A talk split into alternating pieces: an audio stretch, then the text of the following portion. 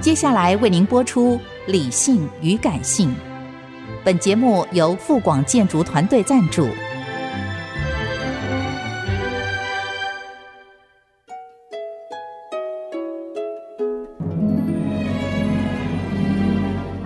理性与感性不是天平的两端，而是一方向另一方渗透、影响，暂时取得上风的过程。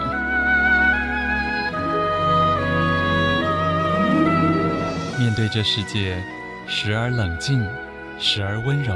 时而好奇。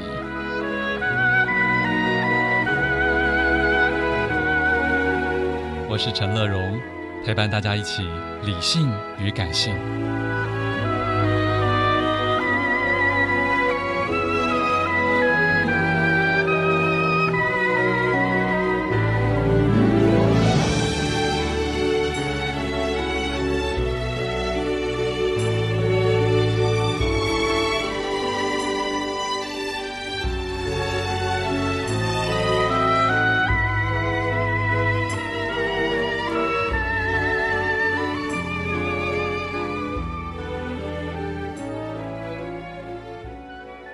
Hello，Hello，Hello，亲爱的朋友，大家好，我是陈乐荣，欢迎再次收听《理性与感性》节目。今天一本好书要介绍是阿乔社文化出版的，算是近期最后一本翻译书吗？对啊，艺术写作，副标题是如何书写艺术的简明指南，是一个国外畅销几十年的教科书哦。再次欢迎创办人陈博古来到我们现场，博古你好，呃，陈大哥好，各位听众大家好。这本书真的就翻开来很像教科书，嗯，那是目目标，目标，目标就是啊要把它做成像教科书目。啊，目的也是啊，它它又不是小说，如果是小说我就直排了。我本来哦超想、超级想要直排的，因为直排书真的比较好读，嗯嗯但是没办法，因为它格式太多了。嗯，了解。这个在美国是一个什么样地位的书呢？你在美国什么样地位的书哦？嗯相当于可能呃，建筑、摄影、设计、美术系以外的，包含这些都要科系读。他们大部分的全部都会读这本书。 OK，就是是他们的教科书。然后他从一九八一年，当然不是一开始就成为教科书，嗯它是慢慢成，但是到了九零年代以后，基本上它成为教科书的地位，可能是最基本一定要有的，它是嗯永远都在书单上面的书。嗯嗯，对，为大家介绍一下这位作者。他是文学莎士比亚专家啦，那哦他的那他用文学背景，他是写文学的，然后再来写这个艺术的。其实嗯有一点特殊的原因，是因为他后来成为一个艺术收藏家。那在晚年，他甚至开始收藏日本的东哦方、亚洲的艺术品。啊哈，所以说，其实这个这本书的比较后期的版本，因为现在是修订第十一版，也就是这本书的最后一版，它的里面就会有一些范例，甚至是中国跟日本的佛像。嗯或者是亚洲的艺术品， OK 那就是有，因为以前他其实讲的都是西洋美术的范例，他后来甚至会加入非西方的艺术品或者是古董文物的一些解说要怎么写，那就让它更完整、更全面。对，那呃这个收藏家也是作者，他基本上就是有一种双重身份，让他去把这个东西越来越完善。他一直改到二零一三年，嗯，那一六年他过世了。了解。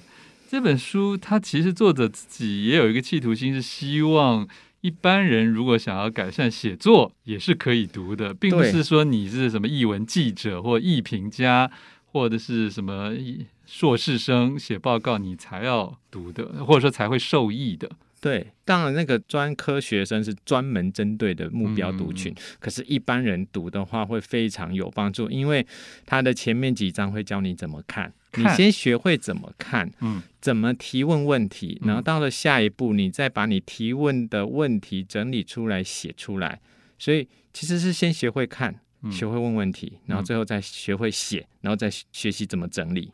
可是我觉得一开始他就很有一个目标读者的概念呢，我觉得这个真的是很很很亲切，就说对你到底是要课堂报告呢，还是你要在一个什么专业的上面发表呢，还对是要对，就是他对于这个的目我们说标 target，对，他是一开始就开门见山，是因为他自己就是在大学啊研究所里面教书，他教了一辈子，他教一辈子真的是教到过世。嗯那他对于所有的想要写这种想要书写的各种目的性的人，他都直接帮你讲说，好，你要做什么，那你看第几章第几节，嗯，对他都先帮你规划好了。所以前面一开始有个常用问题集，那是你们你的还是他你的？他你的，他它每他的封面，他从很它有它意思原文耶书就是全部都是这种东西，他的就封是面提纲挈领，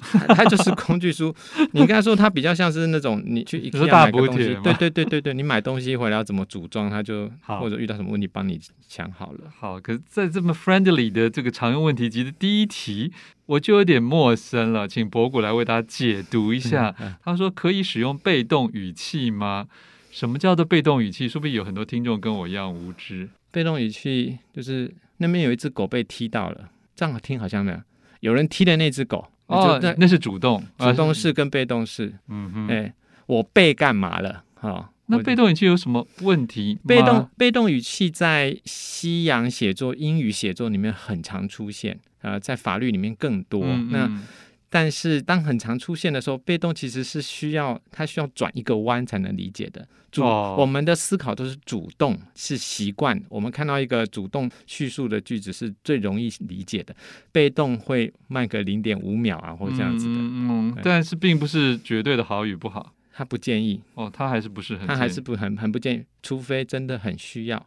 嗯对嗯，这里面有些题就很直啦，就是属于品质的部分，而且那应该是很大的一题。什么，譬如说我要如何写的 有趣一点，这个真的是很很难回答。说真的，就算老师也不见得有一个标准答案吧。对，要怎么写啊，得？对，要怎么有趣？对中年人的有趣跟对年轻人有趣完全不一样啊。是没有错。可是有趣可能可以分不同层次，就是你看到一件作品的时候，你要把它写出来的时候，嗯，你要让人家觉得有趣，是一个有趣，有可能来自于一个是诚实，另一个是找到你没有一般人自己在看的时候没有发现的趣味，哦，所以是这个意思，对并不是搞笑。不太是这嗯。但应该说，或者是说他有讲的，他你在在书里面有讲，就是说，如果可以的话，你可以保有一种幽默，嗯嗯。对，这里面提到了很多的技术性细节啊，包括说什么引用都要不要写出处啦，或者是什么东西要什么样的。因为今年台湾非常多学术论文的新闻哈、对，所以他的建议什么？他他说，甚至从课堂上听到东西的话，要不要加出处？对，他说说最简单的一个原则就是，只要你不认为你听到这件事情，好，现在就是说你要写个东西，你这个概念的来源，它不是个尝试，也就是你没听到之前，你不会知道，一般人不会知道，那你就要加出处，嗯嗯，这是最基本的原则。那意思就是说，甚至我听某老师说，这样也算是个出处嘛？对，你可以在文中里面就讲，然后在哪一次上课听到，但但是你有可能，一个是记忆错误嘛，对啊，我们常常然后忘记再了。来就断章取义，这都有可能。说明对对方还觉得我不是这样讲的，然后不然后他们还被你书写出所来。以说，如果你写出来，那其实就是需要去求证，就是毕竟你是写书嗯或者写报告，嗯，而且这里面还提到说，呃，能不能如果其实引用别人的东西，你能不能为了文法而修改他的字句？ 因为有时候我们甚至会可能看到不同的翻译嘛，对不对？对你也不知道那一句话到底真正你引用的可能不是原文。对。那如果是这样的话，就一一个是找原文来对照过之后，你要标注版本。嗯嗯，对好，这是当然是教授的规定是比较详细一点了。一般我们平常写杂文或写部落格，可能就没办法这么严肃了。我们请博古休息一会儿，来听杨培安我曾经帮他写的《流泪的河》。欢迎回来，陈乐荣。理性与感性正在介绍的好书是来自阿乔社文化的艺术写作，副标题是“如何书写艺术的简明指南”。在现场的来宾啊，现在很难得有现场的来宾啊，是创办人陈博古。然后博古这里面虽然叫做简明指南，可是其实也还是一本厚厚的书啦。它是大补帖啊，不是简明指南。我本来很想把简明拿个拿掉的，但是全世界都都有简明，因为他 写书名写 short guy 啊，对啊，他自认为没有以英文书来讲，这不算那么厚的。英文书现在常常有更厚的。对，好，这里面其实你觉得对于专业圈的人来讲了，对于现在的人来讲，他们会不会觉得我不需要特别去学学怎么评论或怎么写作或怎么报告？就现代人会不会脑袋 不是很清楚？呃，你指的是艺术家，还是说已经是学校老师？呃我觉得不是老师，就是我觉得因为现在人很早就开始发表，嗯，有了脸书、IG 之后，大家都觉得我可以写东西。哦，对啊，所以你会看到有多少文字垃圾，嗯，就是就是写的不好，或者是应该是说他写完之后我们看不懂他在写什么，这这个是一个这不是特例，而是哦极为普遍的现象。嗯哼，那或者是他写完之后，我们很难得很难很难很难有共鸣，哦无法被说。服。了解，那你就从观众的反应，如果说因为你是红人，你随便写什么，你大家大家就会点赞。可是你会看到下面没有人回应。可是如果你当你写出的那个文字是真的能够触及到人，或者是让人家有所发现，嗯那那个回应就会很明显。嗯那这本书可以给这样子的需求帮到那个写作者。哼，通常讲到了这个艺评啦，如果还是讲非常这个我们收紧了这个领域好了，会不会也有很多现存的艺评，尤其是中文世界我我接触到的，对，其实已经吓退大家，都觉得哦要写成那样嗯。才叫艺术写作。艺术评论，对对博古你自己也是从专业的杂志出身的，对你觉得会不会非要写一大堆引经据典的各种流派、各种罕见名词的，才会堆积起一个吓人的艺术评论？我的我的立场只有一个，就是说你的你要发表的地方是在哪里？如哦果你发表的是在学术性刊物，你是给评审、给学者看的，你或许可以维持你原来的做法。可是这种机会和这种目的，毕竟是少数吧。嗯嗯嗯你真正会用到的是，你可能美术馆写给一般大众看的新闻稿，嗯或者是画廊要写给策展藏人嗯藏家看的，或者给一般观众看的，这种的量才是大的，每天都在发生。那这个如果你是面对一般大众的，那你就可以用这本书。 OK，这里面当然他也提到了说，你要写比较研究性的、批评性的、比较性的、分析性，其实都有不同的诀窍，对不对？对，嗯对它你要都很简单你要不要扼的方要法讲一下？比如说讲比较好了，就比较是他讲比较其实是用来。我们最常知道的就是比较是鉴定的时候拿来比较这个是不是真迹或这个是哪个时代，嗯，啊，嗯这是一种。那它里面有加一种比较的写法，就是说比较会分成你一条一条比，就是 A 跟 B 各比它的第一点，再各比它的第二点，也可以 A 把它的两三个重点讲完之后，嗯再来讲 B 的两三个重点。比如说，它就是一种分项的比较，或者是团块的比较，这是就是一个很好的一种，它会告诉你怎么写，然后还要告诉你说。你回来的时候，再一个总结，总结要记得提醒大家前面我们做了什么。嗯哼，对，他是觉得甚至引言都要有一些策略，对不对？引言还有是字数，对对对对对对，像我们这本书的印刷的字是蛮大的，就都是这个，都是有都都有这样的目的，就是说，其实写的简单又写的少，绝对比你写的多要难。嗯哼，对，而且这个是一个主要的一规则吧，希望大家言简意赅，讲重点，嗯，然后整理好你真正看到跟能够帮助你的读者看到他你所看到而他没看到的东西，这才是最重要的事情。嗯，这里嗯面大家也提到了一个，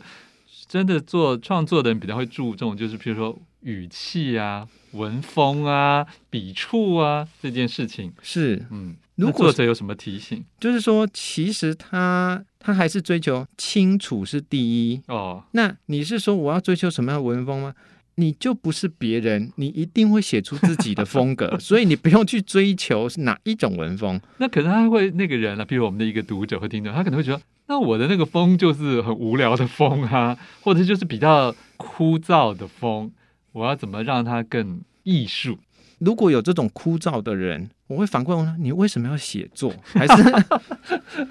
他就在写个报告啊，对他，他需如果是学校作业，那没办法哦。如果他今天是外面的媒体人，好了，或者说他是一个内容生产者，你一个说他根一个本很 qualified，无趣的人不会去做一个内容生产，内内容生产者是要帮这个社会、帮所有读者发现问题的 人。无趣的人就是没有好奇心的人，嗯哦他怎么会来做一个内容生产者呢？嗯，了解啊。但是他可能后来他自认为有趣，但后来使得他的读者感觉无趣，哦，他他自认为去，基本上这要董事长等级的才会自认、呃自认为还有工作机会，啊，对对对，是不是这个意思？就是他他觉得自己很有趣，但所有人都觉得他无趣，那没办法，那个是我们要领薪水，我们得帮他拍手。了解好，所以接下来提到了评价，他评价这里是提了蛮多个点的啊、嗯，我想这也就是最其实最有争议的一个环节，因为老师有时候可以教你写，但是老师不见得可以代替你的大脑去评价接下来你眼睛跟心灵感受到的事情。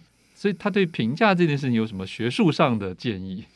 评价，因为所有人到写到最后就要评价嘛，对不对我说对这个电影怎么样啦，我说这个照片怎么样啦，哦，评价，他说所有的评价你都要找证据，证据就是说你的视觉不能证违据心吗？不是，我是说你在看这个作品，那你要评价这个东西，要么就前面讲到的比较，哦然后一种比较之下的好坏，另外一种就是我要眼前作品的眼前有视觉证据，能够支持你所说的评价。嗯，好，所以其实还是要找证据啦。对，你要找证据，而是有一些证据可能是你个人的，但有些证据是你个人理出来是可以说服人家的。提醒大家，你发现到的，对你侦查到的。好，请大家自行来参考这本希尔文巴奈特所写的经典教科书《艺术写作：如何书写艺术的简明指南》。谢谢阿乔是文化创办人陈波谷。谢谢。